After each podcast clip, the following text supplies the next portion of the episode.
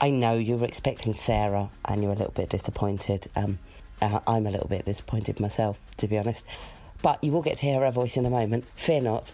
Welcome to this week's episode of the Standard Issue podcast, in which Sarah and I, it's Hannah, by the way, we spoke to Rebecca Front, Scarlett Moffatt, and Evelyn Mok. We had a great time. We talked about um, a staggering array of things, which, when you see it all written down on a list, looks pretty bonkers. Crying in the bath to Adele, about superheroes as fashion inspiration, about female cleaners, whatever the fuck they might be. Um, surprisingly enjoying paying bills, that definitely wasn't me. And the very fine line between loving writing and absolutely hating it. As ever, all of our opinions are entirely our own, so don't get angry about it. Um, and there will be more details at the end about other great guests we've got coming up in our shows. So I will speak to you again soon.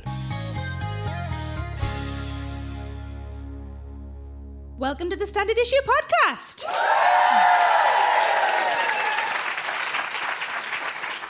Let's get started. Should we Wow. start with introductions? Yeah. Hannah, do you want to start? Okay, so we generally introduce ourselves with um, who we are and what we do and a fact. Just a random fact a about random ourselves. fact. Yeah, I'm running out of random facts. I'm not. Um, I'm Hannah Dunleavy. I am one of the people who produce and present and write the Standard Issue podcast. And I have seen both my parents on fire. At the same time? No, No. Did You you? set them on fire. Just so she'd have a fact for today. Yeah. no. Uh, well, my mum, my mum, uh, both of them are like pretty stereotypical public service adverts of what you shouldn't do. Was the reason that they were on fire. My mum had the classic seventies caftan, gas hob, palaver, yeah. and my dad had the classic pissed up trying to light a barbecue palaver. And he was full on fireball. We had to roll him in the grass. You rolled him in the grass. Oh, well, I didn't because I was quite little. Um, I was like pinned up against a fence with terror in my face, and my uncle was rolling him in the grass. See, I thought for a minute you were like a Catherine wheel. They Yeah. literally pinned you up against it, set fire to you. you Yeah. the image in my head. He smelt really weird for about a month after that. Did he smell weird or did he smell delicious? That's what I'd worried, that it would just Oh, smell no. delicious. He smelled like burnt hair. Oh, not was, like burnt meat. Repulsive. Sounds very traumatic. Yeah. Yeah, and yet we laugh about it. Evelyn? Over to you, Evelyn. It's me. Uh, I'm Evelyn. Hi. Hi. I uh, I do stand up and uh, I'm lactose intolerant, but I still eat uh, ice cream. Is my fact. I have n- I've not seen What does my that mean? parents on When, when fire does, when does yet. that happen? What happens when you eat? Always. I uh, when I eat ice cream. Yeah. Um, nothing. Usually, or like I need to go to the bathroom. Uh, Right. Pretty much because uh, if you're lactose intolerant, you're intolerant to um, the sugar in milk, uh, and uh, there's a lot of that in ice cream. but I love ice cream. And so That's I a real commitment to the cause. I know, right? So do you tend to eat ice cream at home so that you're in a safe environment Yeah. for... Yeah. yeah, I need to be close to a toilet. Yeah, Yeah. on the toilet, just so it just might as well just chuck it straight down It's a there. nice circle. See that as the circle of life, the really. circle of life. It's yeah, that's different from in The Lion King, isn't it? They didn't, they didn't shit on it. The Yeah. single lady version the circle of life.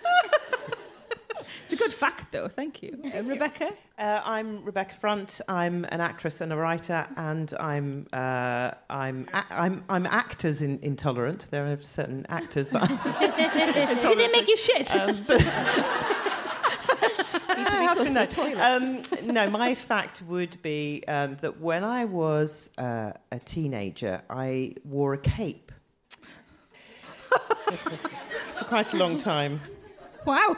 Yeah, there's- you're not it, was, it was my coat of choice Oh, when I was about fifteen. Was a, a long brown Cistercian monk type cape.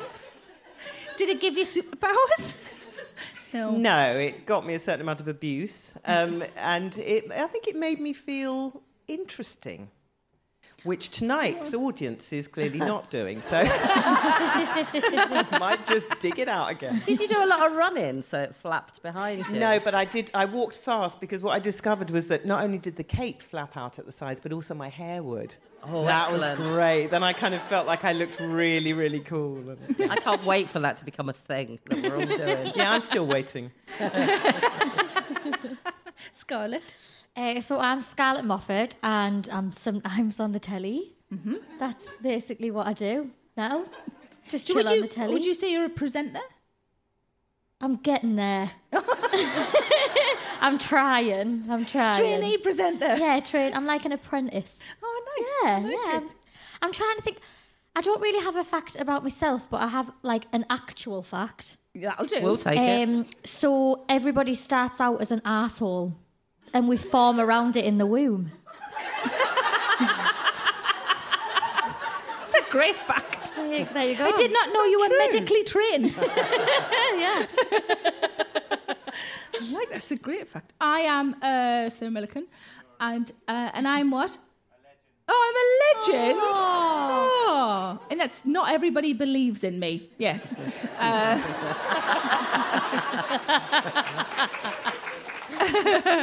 and I am a comedian and author as of today. Thanks, guys. And a random fact about me I made a puppet when I was a kid. Uh, and I wanted it to look like uh, Gonzo, so it had the kind of curly nose of Gonzo. And I gave it a cape. It was the cape that your cape, Rebecca, that made me think of that. And my mum had to pull me aside because I had a name for it that she didn't approve of, and I would run around the back lane with my puppet, Super Ghoulie. and my mum had to pull me aside and tell me what testicles were. and I didn't play with them anymore. I wasn't interested. Still not really bothered about them. Uh, should we start? Have you got a question, Hannah? Let's yeah, start should we start with the, the classic starting question, which Yeah. is what always never fails to make you laugh? Let's start with Scarlett. Um, well, apart from, I don't know if anyone's seen it, the clip where Gillian McKeith faints on I'm a Celebrity and pulls a t shirt down whilst fainting. apart from that, and Madonna getting swished off the stage by a cape. um, my little sister Ava, like, she's just so sarcastic and she's a little bit evil, but in a funny way. So she gets away with it. Yeah, she'll like tell us that like basically the first 15 years of mum mum and dad's life with me was the most miserable and now that she's come along because she's only 11 it's great now and that dad loves her more and yeah She sounds like a cow. yeah she does. but she says it in a funny way so it's Oh, so it's funny. yeah So is that if that makes you feel better? yeah it does Yeah. it does because then my mum's like no just ignore her I know she's only 11 so that sounds pathetic that um but then I'm like, yeah, but they had 15 more years with me. Like, they might love you the most, but they've had more years with me. That's true. They'll always love you more. They, of course they do. I know. Rebecca, what makes you laugh? Um, I can tell you one of my favourite scenes in a comedy, um, which is from The Odd Couple. Um, who's seen The Odd Couple, the movie of The Odd Couple? And there is uh, a wonderful scene which once actually made me fall off a sofa laughing, and that doesn't happen very often. Um, there's a wonderful scene when when it so the the odd couple, in case you haven't seen it, is about this sort of very very fastidious man um, played by Jack Lemmon and his very very kind of messy slouchy friend played by Walter Matthau, and um, the the Jack Lemmon character is a terrible hypochondriac, which is very much like me. And there's this wonderful scene where they go out to a cafe, and while Walter Matthau is trying to explain his problems and his divorce and all the terrible things that are happening to him, Jack Lemmon is his nasal passages are drying up because of the air conditioning. So all the way through this sort of monologue of woe, he's just going nah.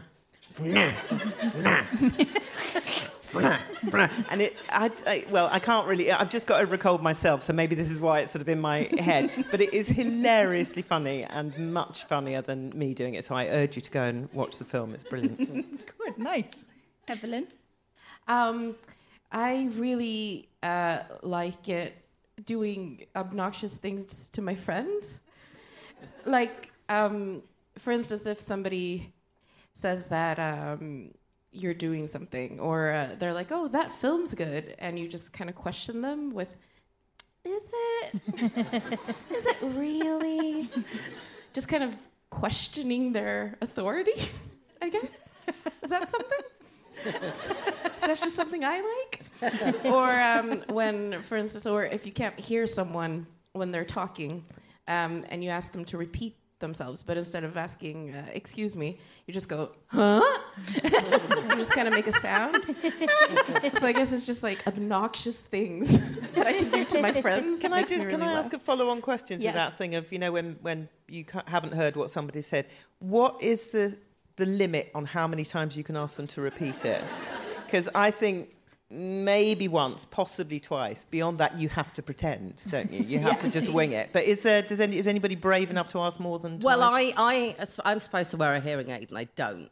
Um, and I constantly say, sorry, what? Um, or can you repeat that? But what I find really annoying is when people repeat it, but repeat it at exactly the same volume that they said it the first time. You're like, what the fuck? Say it a bit louder. or- Obviously, I didn't or I'm just, why should I make the Maybe that's what you should say instead of saying, "Can you repeat that?" Because Yeah. what they do Louder. repeating it. Yeah, louder and in a different way and closer to my good ear. Yeah. yeah. I'm just go, Huh? Yeah. That's what make a noise. what? Oh, okay. and walk away. Yeah. It's the plan for now. What makes you laugh? Hannah? Me, I like dark stuff. You know, Oh, I thought you said dance. Stuff. No stuff. dark stuff. You know, Just like, like things that you feel like you probably shouldn't actually be laughing at. Mm. Like just as an example, the other day, I was at my brother's house and my nephew's got a kitten and she's really cute, and she is lying on the floor like oh, being really cute. And I said to my brother, "Oh, she's lovely, isn't she?" And he said, "Yeah, she is." And I said, "What are you going to do with her when you go on holiday?" And he said, "Oh, I'll just put her down and get another one."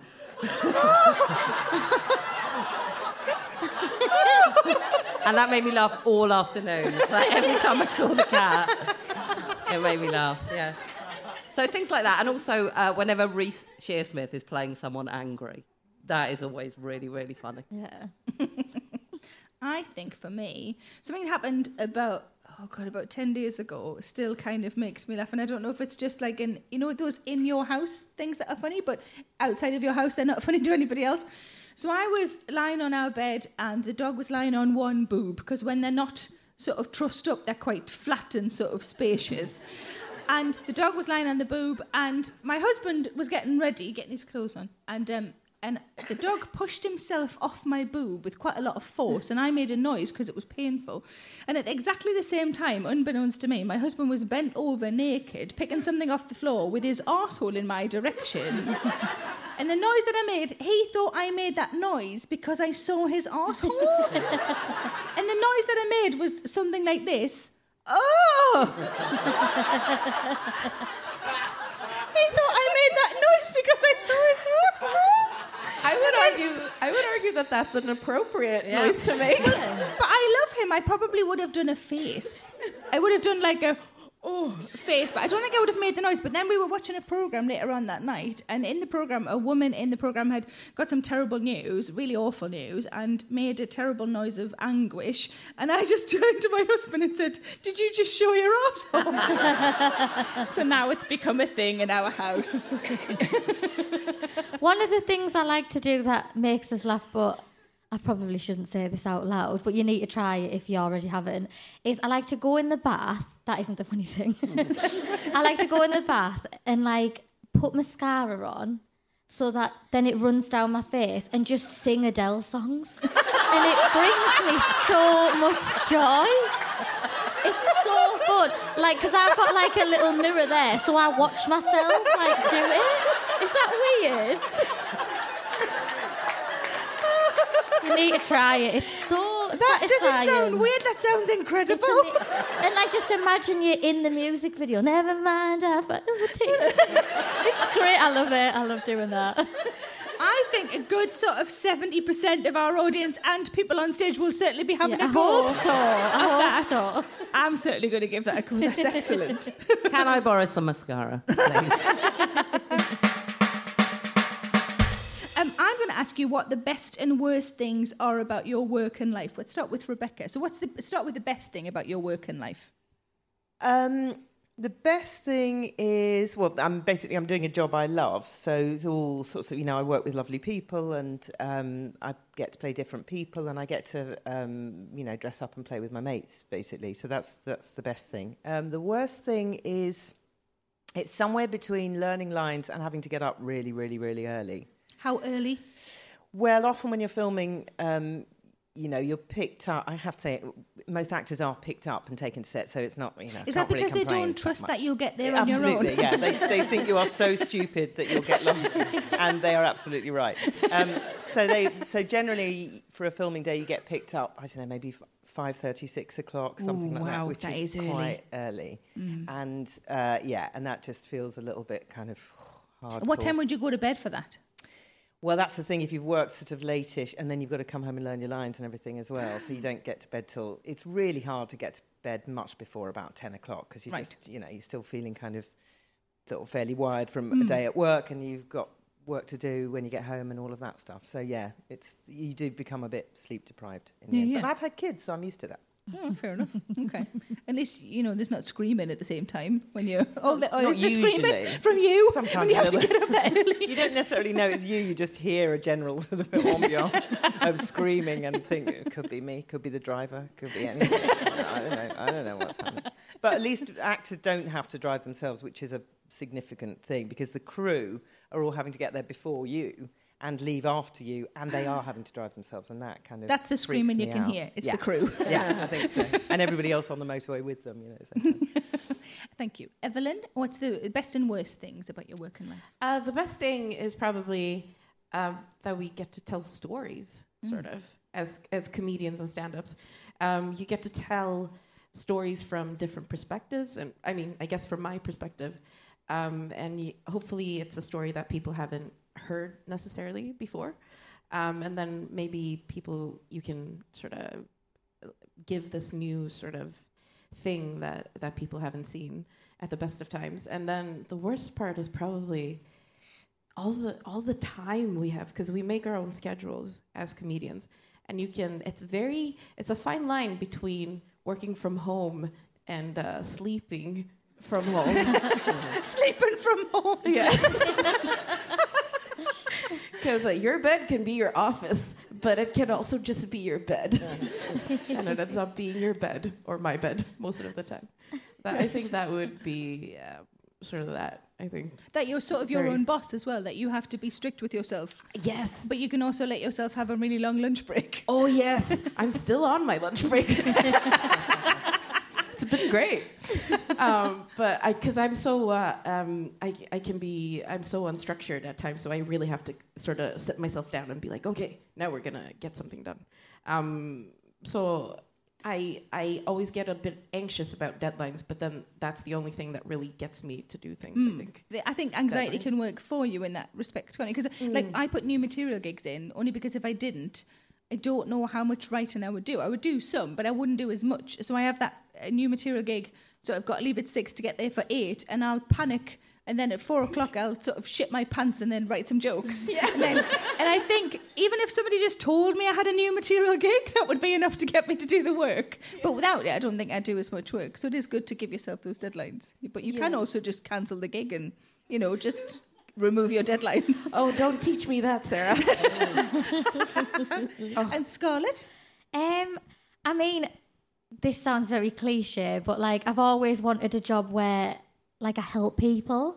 So before, because this TV thing's just been very random and I wasn't expecting it.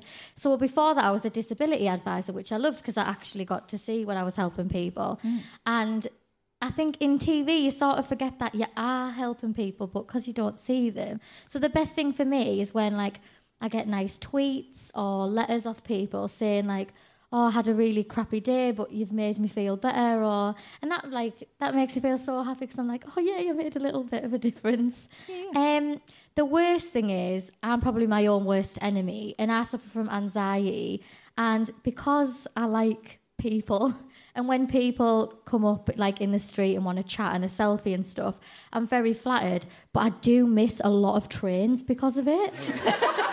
So like I daren't say like I daren't say to someone, "Oh, I'm really sorry, I've got to go now," because I'm I'm get anxious that that person's going to think rude. Like, no, she doesn't. So I'm just late for everything. I even set off earlier, but I'm still just late, and that's the worst thing. On what you were saying, but, but the best thing about making a difference, I, I had a similar thing because I used to work in a job centre. So I used to help people get into work and help people um, find the right benefits and that sort of thing. And that felt when I started in stand up full time that I thought, oh God, it's not as. So I'm not doing good. Like I was Yeah. doing a bit, a tiny bit of good, but in like a small cog in a massive sort of uh, a world of sort of you know helping folk. And then I remembered that when I got divorced, um, I was utterly broken, and I went to see uh, the late Linda Smith, uh, and she was the first a, a female stand-up I'd seen. And um, I got tickets very last minute. I got cancelled, uh, sort of cancelled, like return, sorry.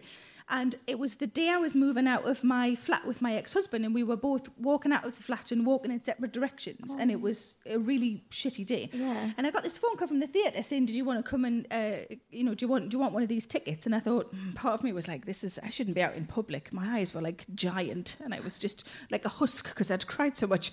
And then I thought maybe I could do with it, a distraction.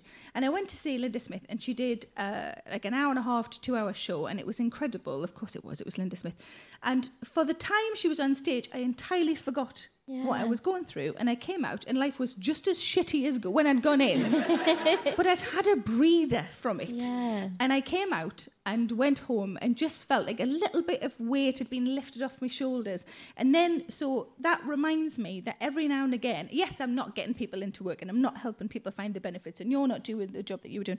But sometimes when people have had a shitty time, you give them a little bit of a breather from that. And I think you should remember that that's a very valuable thing because I've been on the receiving end and I was incredibly grateful to Linda Smith for that. So that was my point. Um, oh, well, you have to do that, but thanks.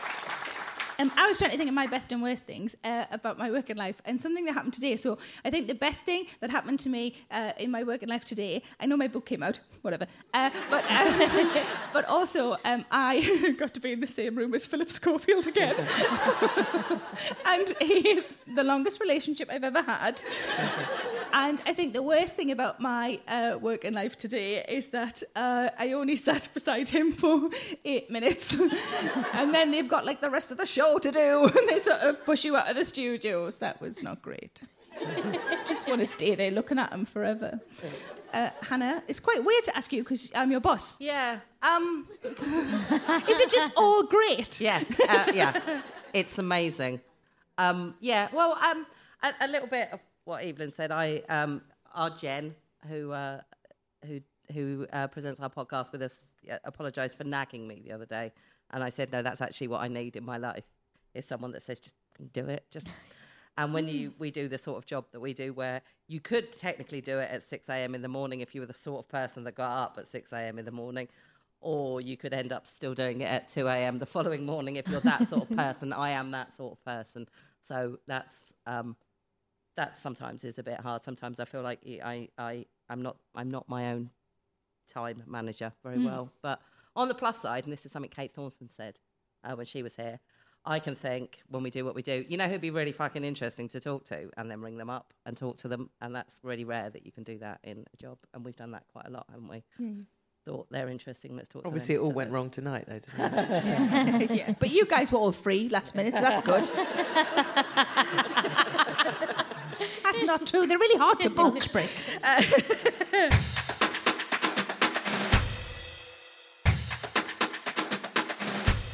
sticking with the sort of the work front, what what would you say is um, your your biggest achievement or your what are you most proud of or what's the best thing you've achieved? You can answer them as different things if they're not always the same thing. Start with Rebecca. No, you just started me because I was rolling my eyes like I don't know. Because you were what to looking say. slightly terrified. I was looking lost. Um, work-wise, you're talking about. Yeah. Yeah. Not life-wise. Um, uh, Psycho Bitches. Somebody like Psycho Bitches. I, yeah, it's a good I job love that, was a program and somebody wasn't just heckling you. Actually, my husband is in tonight. It's entirely possible. he was undercover of the audience, thinking, "I can say it now." Um, nobody will know it was me. Um, uh, yes, it, yeah, I, I did love doing that, but I, I think um, the thick of it probably was the thing that I was most proud of being in because it was amazing and I absolutely loved doing it. And I loved the the challenge of uh, having to keep that character kind of real, but at the same time having all the fun of being frenetic and kind of you know doing a- actually lots of physical comedy in that show, which I didn't get, which I hadn't previously had much of a chance to do. So lots of kind of you know running around comedy and and you know running up and down stairs and running up and down escalators and that kind of stuff. So I think yeah, thick of it was probably the the highlight. What was the other bit of the question? Because I was busy rolling my eyes, thinking, "Don't come to me." Well, I, I mean, it could be if there was a different thing. If there was, I mean, you've written books as well, for example, so Oh, yeah. potentially that might be your personal favourite, but maybe No. not. Uh, no, not the writing. I mean, I'm really thrilled. I never thought in a million years that I would write a book, let alone, I've just finished my second one, so let alone two. Um, but uh, it's, I don't like writing. I have a, I have a real um, block about this. I just don't enjoy writing. And for somebody who doesn't enjoy writing, I seem to have done an awful lot of it because I've written radio series and I've written these two books. And, um, and it's one of those things I think when you are on the edge, I mean, I, I'm sort of on the edge of comedy. Obviously, I'm not a stand up or anything like that. You know, most of the time I'm doing other people's material and I love doing that. I'm much happier doing that. Um, but when you are kind of on the fringes of com- comedy, people just expect you to come up with stuff. And sometimes because also because of being a woman, you have to get into writing because actually it's the only way of making sure you get the kind of parts that you want or it's not the only way but it's a it's a better way of making sure that you have a bit of control over your work so that's how i ended up writing but I, I seem to have spent my entire writing career saying I'm not going to do this for much longer, and I'm just you know. So every like I, I um I wrote I've written two series for Radio Four with my friend Morwenna Banks, who's like my closest friend. And the first, i- i- originally it was commissioned by Armando Iannucci, who I've worked with a lot. And Armando knew Morwenna and knew me and said, You two should write together. And we said, well, We're friends, so that would be great. Um, and he got us in a room and we had this meeting. And at the end of the meeting, I said very, very clearly to Armando, Yeah, I, I really want to do this. I love the idea. I really want to work with Morwenna. The one thing I would say is I, I hate writing. So this was about 10 years ago. and we only finished writing series two this year.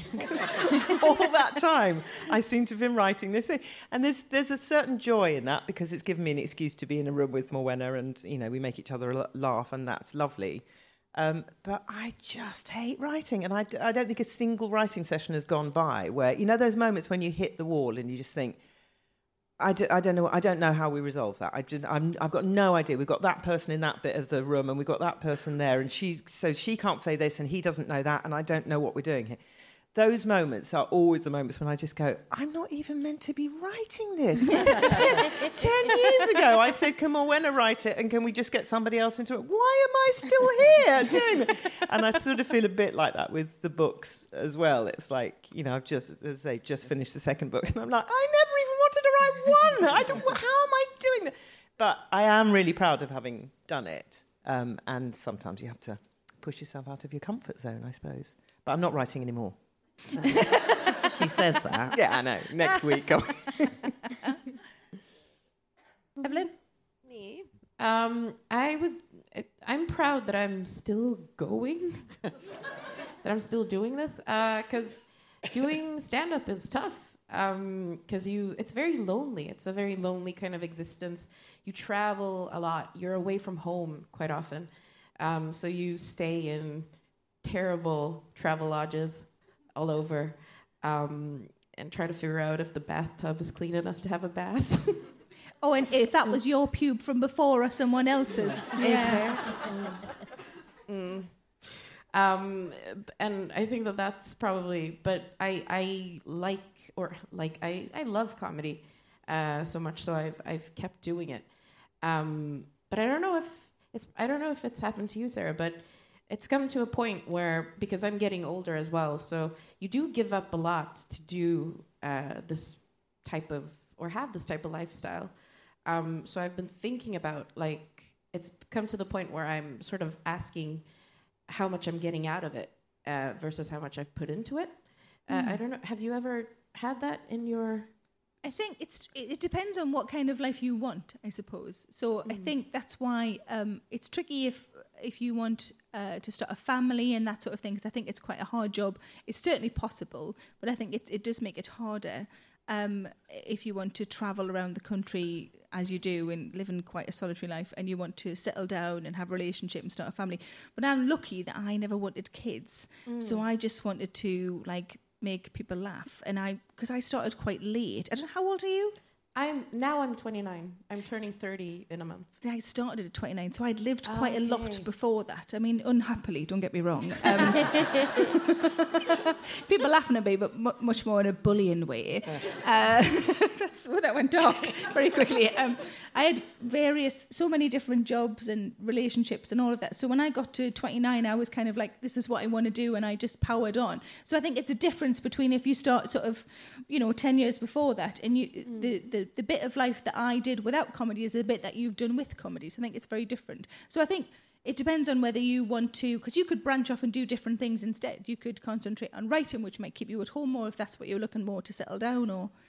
I, I, yeah, I've been thinking a lot about um, settling down and stuff, and especially if you're a girl or if you're a, a woman doing this type of work, because, uh, and especially if you want kids, I think I, I want kids probably, but that's that makes it tougher because uh, as the mother, you need to be with, you need to take time off, maybe five years. You can't tour uh, possibly as much as you would like to. Um, so yeah, it's a lot of questions like that. I mean, I do take. I know it's not the same having a baby as having a dog. I know it's not the same. I know it's like ninety percent the same, but it's not the full hundred percent the same. I understand.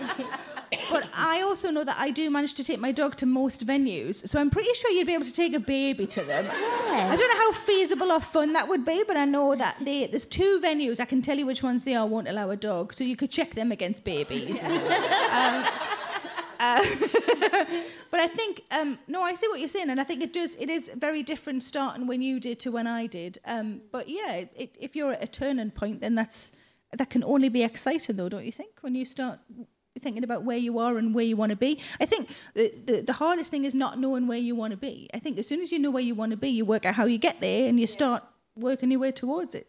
So, Yeah, exactly. And it's uh, I've pretty much figured out where I want to be, um, and uh, I think that that's kind of so. I, I've I've sort of chosen now because I think this happened when I was about like 28 or something. I started asking because it's also seeing all of your friends back home. They're sort of settling down and they're getting into. They they own things. I don't own anything. I don't own anything. Um, so it's kind of I think it's this thing of of seeing um, you you do compare so you see your peers doing a certain thing and then you ask if if this is really what you want to do because you still sort of have time to get out of it if you if you want There's to always time. yeah there's always time I mean, I started doing stand up at 29 and nobody expected that. No, but like the people at school, when I was like quiet as a mouse, they must be so surprised that I'm like Yeah. sitting on a stage just rambling on about bullshit in front of lovely people when I wouldn't have said boo to a goose at school. But I think there's always time to change. You just have to make the change, that's all. yeah um, I I uh, I I've decided not to change which is what I've decided. Um, but it's always this uh, it's a fascinating um, kind of path to cross or or maybe bridge to cross to realize something. Ask yourself if the choices you've made maybe it's also an age thing because you're coming i'm moving towards 30 and ask yourself if the choices you've made is where you want to if those are the choices where that's going to take you to where you want to go I feel like um, I really need to think about things now. like, because I'm 27 this month in a couple of weeks, and I don't think about any of that. Like, I just think about my next meal. That's literally all I think about. I have to say, I never thought about any of that, but I don't know if I'm a particularly good example of why that would be a good reason to not think about stuff. But I don't think I did at your age, actually. I think I didn't start sort of thinking seriously about kids. I kind of I knew I wanted to have children, but I don't think it re- that really kicked in until a bit later. Um, when I suddenly started to think, you know, it, it was that it's the deadline thing again. I started to think, oh, actually, I better. Well, I'm like proper this. past it in my town because my nanny had my mum when she was 16. My mum had me when she was 19. So I'm like a senior citizen in terms of like the womb. but one day I'll have a kid, maybe. Probably. You don't have to say like that's not why we're here today. All right, okay. Okay. So, who's having kids, who's not? I was thinking it four women on stage and they talk about babies. oh no. What's your proudest achievement, Scarlett? Well, I mean, I used to watch Wonky Donkey SMTV live as a kid, and like never in a million years did I think I would be on even just in the same room as Ant and Dec. So to like be doing a show with him, like Wonky Donkey all the time. I'm like, I just remember watching you as a kid, but like, and you were my favourite people. So for them to sort of be like, oh, we'll take you under our wing and to do like Saturday Night Takeaway, and then I was finally allowed to announce today that I'm doing the spin off show for the jungle, the extra camp, and I'm like, oh, like, this is real life. so I think that's my biggest achievement, just sort of like doing it. Like I'm with yous now. It's all a bit mental, yeah. yeah. oh, thank you. Sarah? Um, well, probably today, because it's today, because it's my. I know I keep mentioning my book, but I wrote a fucking book, and I, unlike Rebecca, I really liked writing. Um, I you should know if you buy it and read it that a lot of it I didn't have a bra on. Whether that makes you want to read it more or less, I don't know. Um, I did. There was a lot of typos apparently as well because my boobs were sort of grazing the keyboard. One of my uh, uh, proofreaders sent me a message saying, "Go, your tits like the letter I a lot, don't they?" Genuinely. Um, I think um, I wanted to write a book that had um, uh, sort of gave a lot away about me and a lot of stuff that I hadn't given away before. So a lot of get into a lot more, de- go into a lot more depth than I would on stage. Um, but also, um, I wanted to try to, uh, similar to what we were talking about before, to sort of help people. So I do have everything I've been through. I've sort of mentioned some tips on how I got through it in a way that might help you. Uh, should you go through a similar thing? Uh, and one of my friends had said, "Oh well, obviously there's a divorce chapter. Won't need that." And I thought, not at the moment.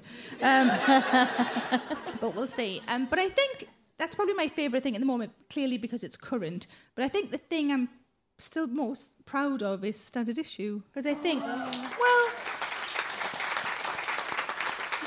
because I saw a gap in the market and, and we just tried to fill that gap, didn't Yeah. we? And it's proved successful. You guys are here, um, and um, yeah, I think it's it's e- very easy to complain about things, and I'm uh, I complain quite a lot, and I complained that there was no magazines, and and well, what's for me, and I just kept buying film magazines and thinking there must be other women like me, and then to get together with you and, and Mickey and everybody else and just think, can we do this? And then we did it, and now we're a podcast, and we still get to do it. So yeah, what what is what is yours? Well, I would agree with you that standard issue is an achievement. Um, it's our it's our achievement. Um, yeah, definitely. I mean, we definitely are a team. We all do it together. Um, What are you least proud of? um, I would say from the from the an odd thing from me personally, something I achieved just by myself point of view. I um, when I used to be a journalist, I got nominated for eleven different awards, including two awards at the Press Gazette uh, on the same night, which uh, nobody had ever been nominated twice, and I didn't win a single fucking one of them. My friend Alice and I call me the colour purple of award ceremonies because I always get nominated and I never win anything. So um, yeah, I don't know why. I find I feel it's like I feel like I'm an unappreciated soul. I get to have that chip on my shoulder and say, But didn't you never won, never didn't won. you get other prizes? Didn't you tell me once you got um, two, a ridiculous amount of tins of condensed milk? Oh yeah, that was just from a weirdo. Oh, I thought that was. Did you? I thought you mentioned them favourably in a column, and they sent Uh, you loads no, of I did condensed milk. actually. I did write a column about um, which I got in a bit of trouble for, um, not just because of the carnation milk about John Prescott, and he apparently was a big fan of carnation milk, and I said I didn't realise that anyone still sold it, and Tesco sent me two pallets of it. I was like, What is it? Evaporated milk? yeah. But how is it there? That's what confuses me. If it's evaporated, how is it there? Like it freaks me out. Like that is one of life's mysteries. Like it actually upsets me. It hurts my heart because I'm like, I don't understand how you're there if you're evaporated. Because wouldn't it just be a tin? Do you know what I mean? It would just be a tin, wouldn't it? Sorry, that just yeah. Sorry. I might still have a few cans rolling around in the back of my cupboard somewhere, so you're welcome to them to test Some it actual out. proof Yeah. that there's something in it. question that we often ask is um, what is the best thing about getting older? Now, it's interesting because we have two very junior uh, members uh, on our on our panel, but I st- you're still getting older, so I still like to ask the question, even though it might be weird because you're only 26. Let's start with you, Scarlett. What do you like? So the difference, you're 26, but clearly at one point you were less than that Yeah. like yesterday. Um, what do you like about getting older, or is there anything you're looking forward to about getting older as you So- progress? I think that what I get excited about is that some of the most exciting days of my life haven't happened yet. Hmm. So I get really like, like I don't know, like I haven't been married yet or had kids yet, or and like I get excited and like I've just bought a house. Like I have a house. Like I'm not holding. I'm five foot. Why? Do you know what I mean? I'm like I'm five foot and I've got a house. Like I don't think it's judged on height. no, but I, I still feel little, but like I am an adult, so sometimes I do have to remind myself like you have bills and stuff to pay like an actual adult. But I love paying bills, like paying a utility bill. But for some reason, little things like that bring me so much joy because I'm like, yeah, like I feel like a grown up. like that's your gas that you've used. Yeah, do you know what I mean? Yes, no, and I I totally get get really it. excited. So that's what I like most about grown up utility bills and stuff. I've, I've got some good news for you then. Like the rest of your life is just paying bills. Yes. You're going to fucking love it. I just really wait are. by the letterbox, like, come on. But you don't even do them by direct debit, so you've still got the joy of doing them every month. Yeah. Oh, adorable! You're Don't, adorable. don't get a direct debit because then you. d- Oh no. You don't even know what's happening. I love it when you get and you're like you know because it says important and you're like yes it's a bill and then I open it and then I'll ring my mum and I'll be like oh I've got and she's like oh bless you and I'm like no it's good like yeah, I love it. I love it. I'm very easily pleased. Evelyn, what do you like about getting older? Um, I feel like my boobs have sort of caught up to my age now, or my age have caught up to my my boobs. Explain. I feel like because I have like pretty saggy boobs, so I feel like when I was younger I couldn't really justify them, but now I can. So yeah, so you've good. sort of grown into your boobs. Yeah, yeah. I feel I feel like that's that's something that because now I won't need to maybe explain them to men. And if they stay the same, you're now on the upward arc where you're getting to a point Yeah. where people are going to go, her tits look amazing. for her age. yeah. For 75, Sounds they are good. phenomenal. Oh, but that's good. Um, uh, but I, I think I quite like getting um, calmer. I feel like I've gotten calmer with age. Uh, very, uh, I think a lot of things when you're young you worry about a lot, especially what other people think and stuff. And now it's more, you don't care. I think that hence I'm not gonna do anything about my boobs. Just get older. Just and look forward to them being the way they are. Yeah. It's nice though. It's good. Rebecca. Um, I, I mean, I, I, I'm one of those people who I, I actually think this is true of everybody. That I think everybody has a certain age in their head that they think they are. So in my head, I'm still 34, and I, you know, trust I will always be 34 in my head. Um, I know my, my dad, who's now 87, says every morning he looks in the mirror and just thinks, "Who's that old bloke?" in his head, he's you know he's 40 something. Um, but I think what I like about getting older is that um, I think you can defy expectations, and that's quite fun. People have you know, such narrow expectations of women, what we call women of a certain age or middle aged women, and they don't expect you to wear, you know, sort of a cowboy belt, or they don't expect you to wear anything other than like a twin set, or do you know what I mean? People have a really narrow view of what women over the age of 40 are supposed to be and are supposed to like. And so you can you can kind of knock them off balance really really easily. All you have to do is say "fuck" in the middle of a sentence, and people are like, "Whoa, did not expect to hear you say that." And you just think, "Yeah, because you're just sort of basically ageist and sexist, and you don't think that women over the age of forty are allowed to do that." Um, so I suppose I quite enjoy that. I quite enjoy the fact that you can still you can actually sort of shock people and surprise people very easily. Um, and I think you do get more confident. I think you're right, Evelyn. You get sort of calmer and you worry less about stuff. I mean, I'm a t- I, I have anxiety problems, so I worry. There are still certain things I worry about enormously, um, but I am, I think, a bit a lot more confident actually, and calmer about certain things, and some things I just think really don't matter because I've I've been through them, and it, you know, really, it's fine. It's all going to be fine, and it's not worth stressing about. So I suppose that that kind of stuff.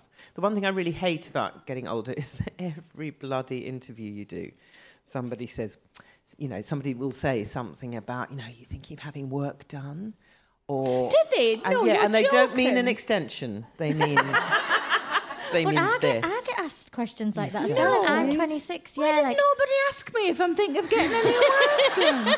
Surely they don't think don't I've already it. had work done. oh, she's fo- too far down the line. I'm astonished that they ask you that. Oh That's yeah, yeah. You disgusting. get you get a lot of that sort of stuff in interviews, and I mean, you, Is that from men or women or both? Or I think slightly more women, Women. actually. Do you find that as well? Which is like, why big us up? Why are you asking these questions? Mm-hmm. Like, we've got so much more to offer than an aesthetic shell. Like, why are you talking about how many lip fillers are you going to get, or are you starting Botox? Like, Yeah. who gives a shit? Mm.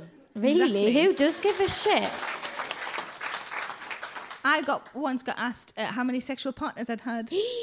Cheeky in buggers. an interview. Was this at the I was on a doctors, high stool no, in the doctors. Sexual health clinic, trying to be generous here.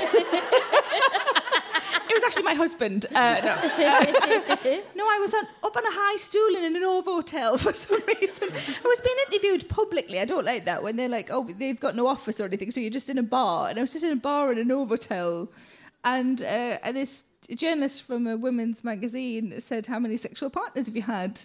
And I like, I think the thing I like about getting older is that I didn't just tell her. I went, next question. And I think that's because I'm the age I am, because I'm 42. I just I would never have tolerated that. Somebody asked me uh, only recently. I found it fascinating. We were talking about this backstage. Somebody asked me, "Does your husband mind that you go on tour a lot?" And I thought, A, no. B, do you think I give a shit?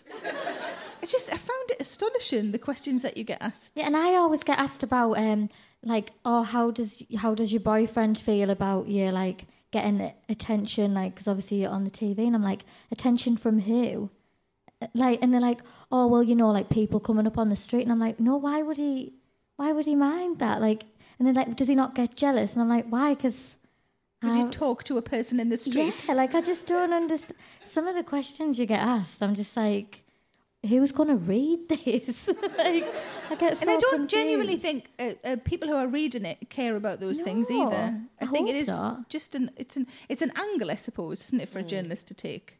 Like I usually get asked about why women aren't funny or are women funny or all of that God, usual yeah. kind of, and I just say. Uh, I usually just kind of deflect and just start listing excellent female comics, and because most most of them aren't really listening, they're just looking for the next question. You get away with it; they don't realise you've not answered the fucking question at all Yeah. um, Hannah Gadsby, I must, I think I've mentioned this on, on here before, but Hannah Gadsby, who's a, an excellent, uh, outstanding comedian, um, she once told me that uh, sh- when she gets asked, uh, why is it that more men do comedy? She says, uh, oh, is it true that more men do comedy and men are funnier than women? And she says, well, men, you know, there might be more men who are funny than, than women, but men are also responsible for most of the raping. Uh, so I know which gang I, I would rather be in. And she said she's never managed to get it into print ever. but what an excellent answer. Hannah, What was the question? I've forgotten. Oh, what you like about getting, older? About getting older. Um, yeah, well, I mean, pretty much the same as everybody else has said, in that you give a, a lot less of a shit. And I've sort of caught up with myself in that I always dressed exactly the same, which was like the things that were least dirty in the washing bin as I left the house. do you do the sniff test? Yeah. And What's um, the sniff test? Or the, the oh, cleanest thing oh, that had, oh, oh, oh, that one smells better. Put that one on. That one. or the thing that had least cat hair on it, or whatever. And um, people don't tend to comment on it so much. The older you get, they just like, yeah, that's just Just accept says, like- you. Yeah, Yeah. yeah. Well, I thought we'd ask people what the worst present they'd ever been given was. Oh. I can I can go first if Yeah, this helps because I I have um, for some reason I have a face, a personality, I don't know what that people buy me constantly buy me joke presents, as in don't buy me real presents. um, they're, you know, people come back off holiday. My parents go on holiday. They come back and they give my brother like a bottle of whiskey and my sister some perfume, and they give me a handbag in the shape of a cockerel because it was hilarious. Or Cockerel. I wasn't yeah, sure what you said. A cockerel. cockerel. Uh, my, my dad, my dad once bought me a statue of Jesus standing in a tree, and when you plugged it in, his heart lit up because he thought it was hilarious.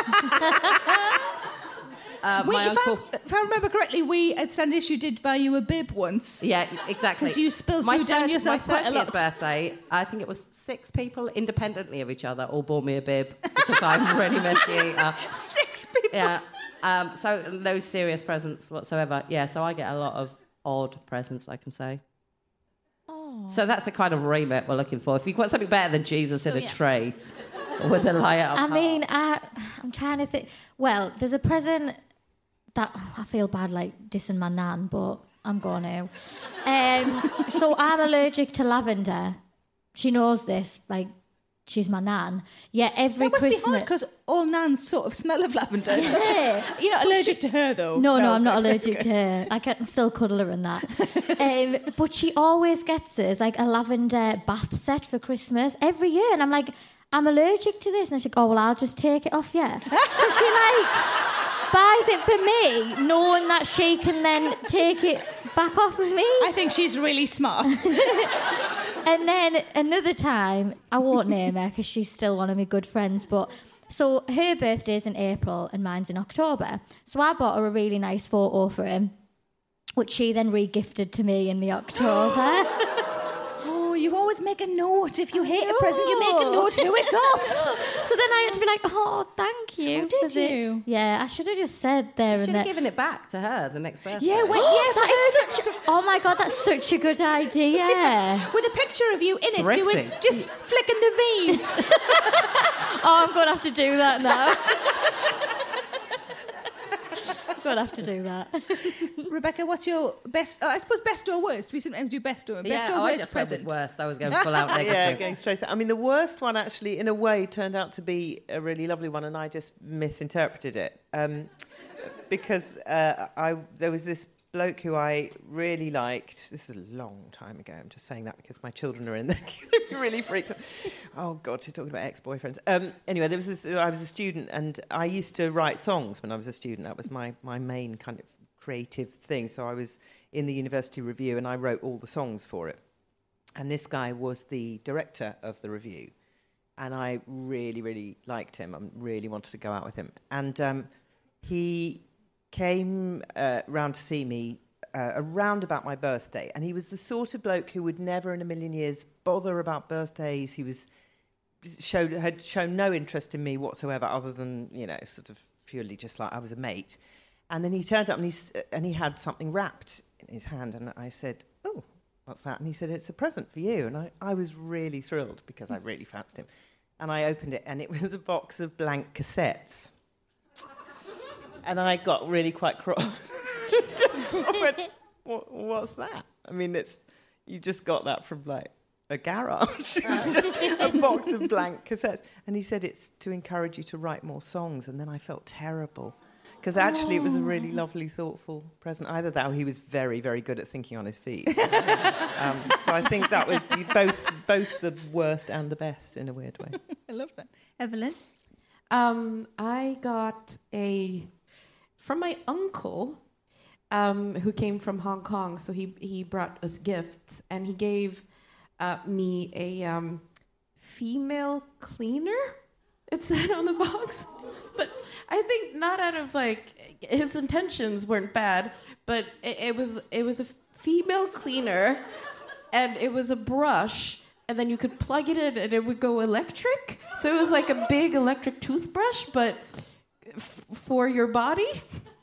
Wait, for all, for all of your body or for certain bits of your body? I think probably for all of your body. Okay, so it wasn't just for down, Yeah, down there. It was a brush, like a like a, Yeah, a vibrating fe- like brush might female hurt. brush. Vibrating Yeah. brush, yeah. A small Toothbrush. version of what you do the car with. yeah. Is it plugged into a tap as well? yeah, exactly. Though you can just. Oh, that would be a good time, wouldn't it? That'd be a good present. Maybe. Uh, but that's to Dragon's Den. to Dragon's Den. I think that that's something he picked up and He probably got it from somewhere in Hong Kong, um, because you can find really really weird things in Hong Kong. Probably prototypes that never sell. So I think he must have got it from just somewhere. Did you use it? No, it's still at home, but I'm going home now this weekend, so I'll You could, try you could clean your female while you're home. back.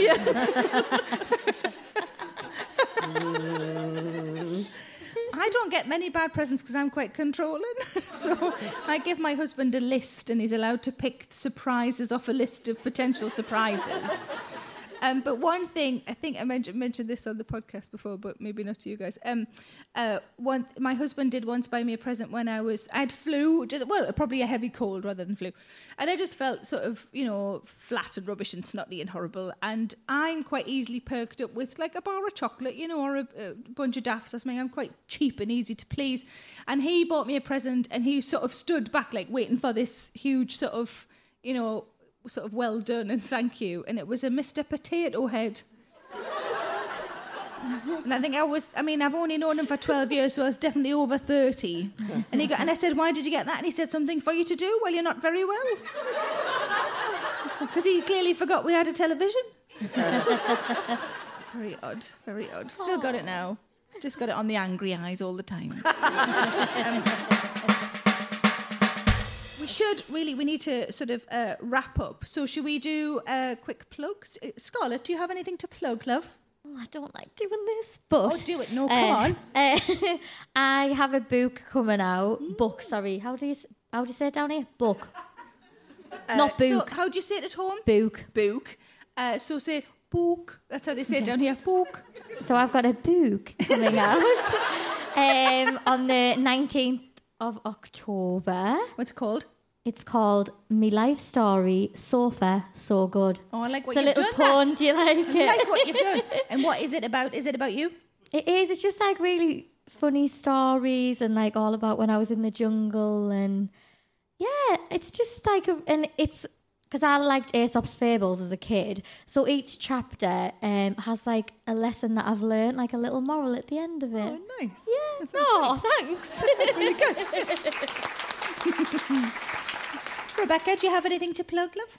Uh, I've got um, a series coming out, I think in November, so that might be quite good timing for this, um, which is called Love, Lies and Records with uh, the wonderful Ashley Jensen. Has she been on this, Ashley Jensen? No. No. Do you, Oh, if, Maybe we'll talk to you about that later. yeah, yeah, yeah. She's you can great. put us in touch. Great. Um, but she, so she's she's the lead, and it's the story of her as a registrar. So, and it's all about births, marriages, and deaths. And uh, I play a no good registrar, registrar gone rogue. and what was it? What was it called? It's called Love, Lies, and Records, and, And what it's channel? BBC One. Lucy I One. Nice. Thank you. Good. Look forward to that. Evelyn. Uh, I'll be at the Soho Theatre with my Edinburgh show that I did this year. Which is Um, excellent because I saw it during the Fringe and it was hilarious. It was one of my favourite shows I saw, and I saw Oh, fucking really? shitloads. Yeah. Thank you so much. Um, it was uh, I was so lucky that I didn't see you in the crowd because I would have uh, I would have gotten nervous. I think. oh, really? Yeah. Oh. I mean, I was doing this the whole time. Yeah, that's what I heard. I would have gotten very nervous. No, it was Um, hilarious. But uh, it'll be at the Soho Theatre for February fifth to seventh. Nice. Excellent. And I have a book out. Such a whore. Uh, I have a book out, and also my tour is on sale, uh, and that starts in uh, January. And would, should we plug the other Yeah, events? that's a plug standard issue. Um, there Yeah. we have other gigs here. Who have we got? I say that now. You've got, yeah, uh, Jennifer Saunders, Jennifer Saunders, uh, uh, Isy Suttie, yeah, Katherine Ryan, Stephanie Beacham. Stephanie Beacham, uh, and Jess Phillips and Jojo Moyes and uh, Deborah Frances-White. yes, and God, we've got so many. Loads of people. we've- We've also got one in Cambridge if anyone lives in that neck of the woods, which Yes. has gone on so sale. best bet is just to have a look on uh, either on the Leicester Square uh, Theatre website or on my website, uh, sarahmillican.co.uk. Uh, and there's a standard issue page with all of that information on. But please come, if you've had a nice time, please come to another because you've been a smashing Or audience. Or just listen to our podcast. If you Yes. can't come, um, you can find us on iTunes, Acast, all the normal places. Um, standard issue. Yeah. Uh, we do one one of these a month, and then the other three are kind of a magazine format where we talk about all sorts of stuff. we hope you've had, have you had a nice time? Ah. You've been such You've been such an excellent audience. Thank you ever so much for coming. And please join me in thanking our excellent guests, Evelyn Mok, Rebecca Front, and Scarlett Moffatt, Hannah Dunleavy. And I've been Sarah Millican. Thank you very much. Good night. You have been listening to In Conversation with Rebecca Front, Scarlett Moffatt, Evelyn Mok, Sarah Millican, and Hannah Dunleavy. Recorded live at Leicester Square Theatre in October. The theme music and stings were recorded by Barry Hilton, all rights reserved. Thanks to Maddie Hickish for being a technical wizard, to our Jen Offord for organising everything, and to everyone at the theatre for their help, and to the, everyone who came, either on stage or to watch and indeed listen. All of our podcasts are available on iTunes and Acast. And if you want to know more about upcoming events, please visit Sarah's website www.sarahmillican.co.uk forward slash standard hyphen issue. Until next time. Standard issue for all women